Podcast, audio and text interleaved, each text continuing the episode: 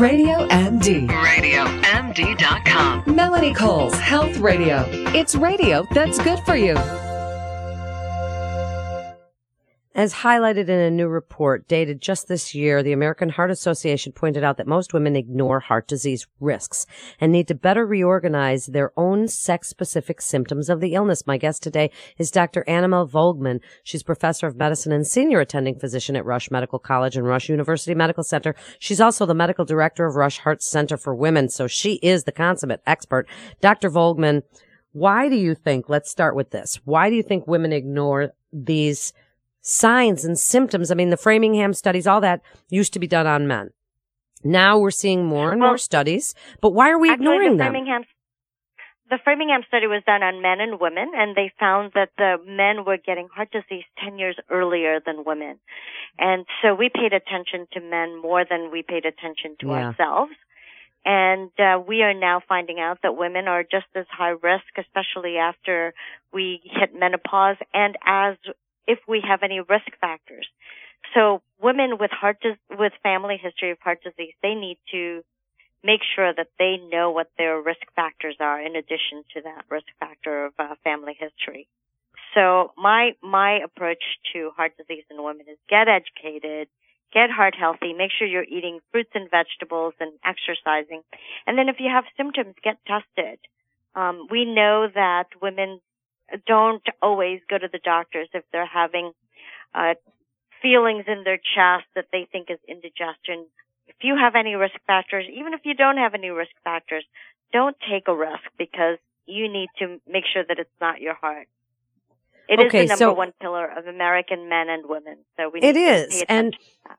we women, we chalk off a lot of this stuff to stress because we are so stressed out all the time and so busy all the time. Right. And, and so if we go for our annual mammograms, we do, and we get our blood Mm-hmm. test, would our blood test, if we're just looking at CRP and we're looking at our cholesterol levels and we know our numbers, our blood pressure and such, would that tell us if we have impending heart disease, if we're still someone who gets a chest pain, maybe even in the shoulders, and we just chalk it up to stress? No, not necessarily. There are some um, blood tests that are more helpful um, that can give us some clue that the we now is now know we can do in women. It's a sex specific blood test.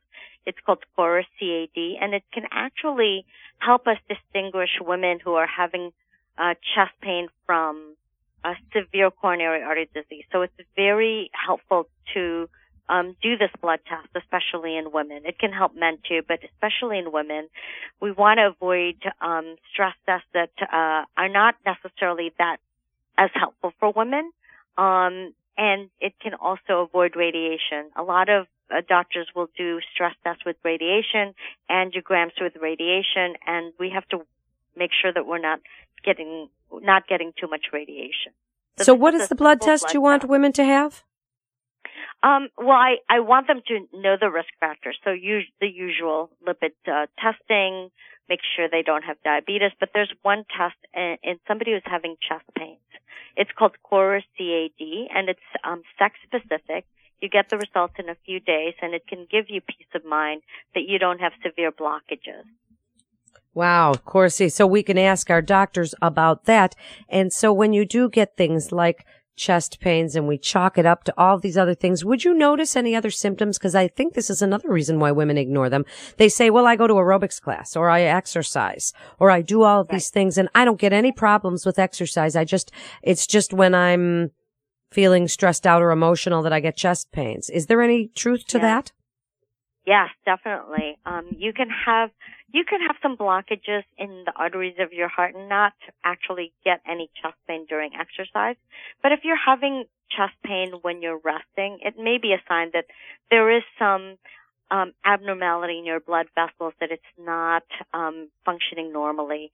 We call this microvascular disease, and um, women tend to get it more than men. And so I would I would look at their risk factors and treat them aggressively for risk factors if even if they have a negative stress test.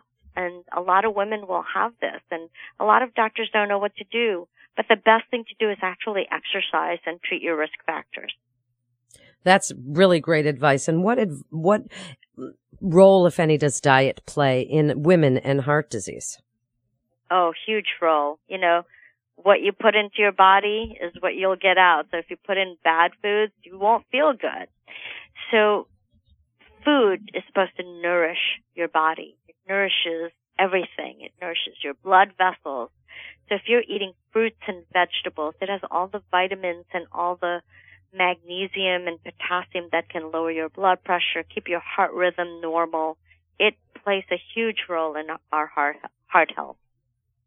So, and we're learning more and more, and as we say, know your numbers, we're learning more and more, Dr. Volgman, about cholesterol and, and, and its role, eh, not as much in heart disease as it used to be thought, and that more now it's inflammation and inflammatory hormones like cortisol and things that are causing more and more of our problems.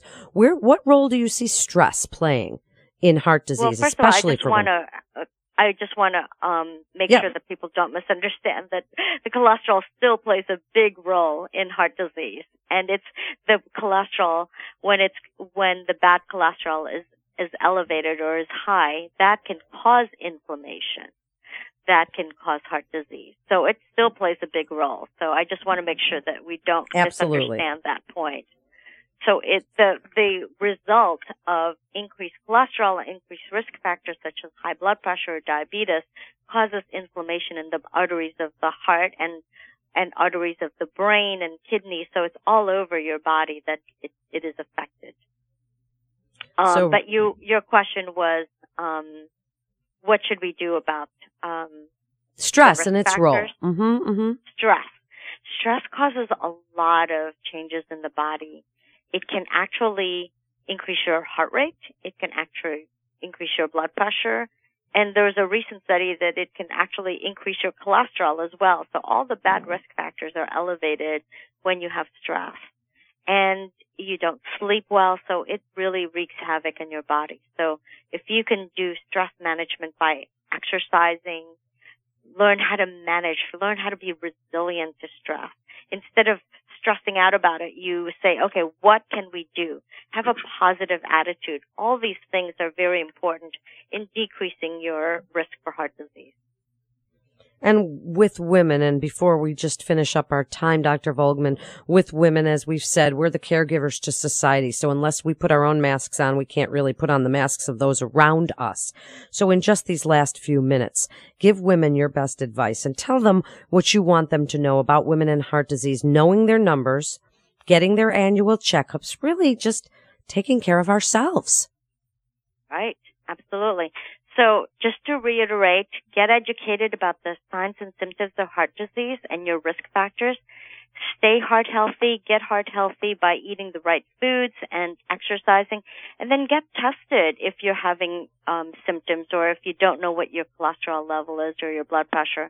And lastly, um, there's a website that um, pe- that the, uh, besides the AmericanHeart.org and the Rush University website, there's a new website that I really like. It's called Go Spread the Word, and it will actually give you um, an idea of what whether your symptoms could be heart disease. So GoSpreadTheWord.com is the website. That's great information. Go spreadtheword.com or the Rush University website or of course the American Heart Association. And that's what we do here. We give you great information from credible experts like Dr. Volgman. I mean, this is what you need to know to keep us all healthy. And so if you share these shows with your friends, then you know that we're all learning together and that we're all getting credible information that you can trust. And that's what we're doing here at Radio MD is giving you information that you can trust. This is Melanie Cole. Thanks so much for listening. If you missed any of it, you can listen anytime on demand or on the go at radiomd.com. Have a great day and stay well.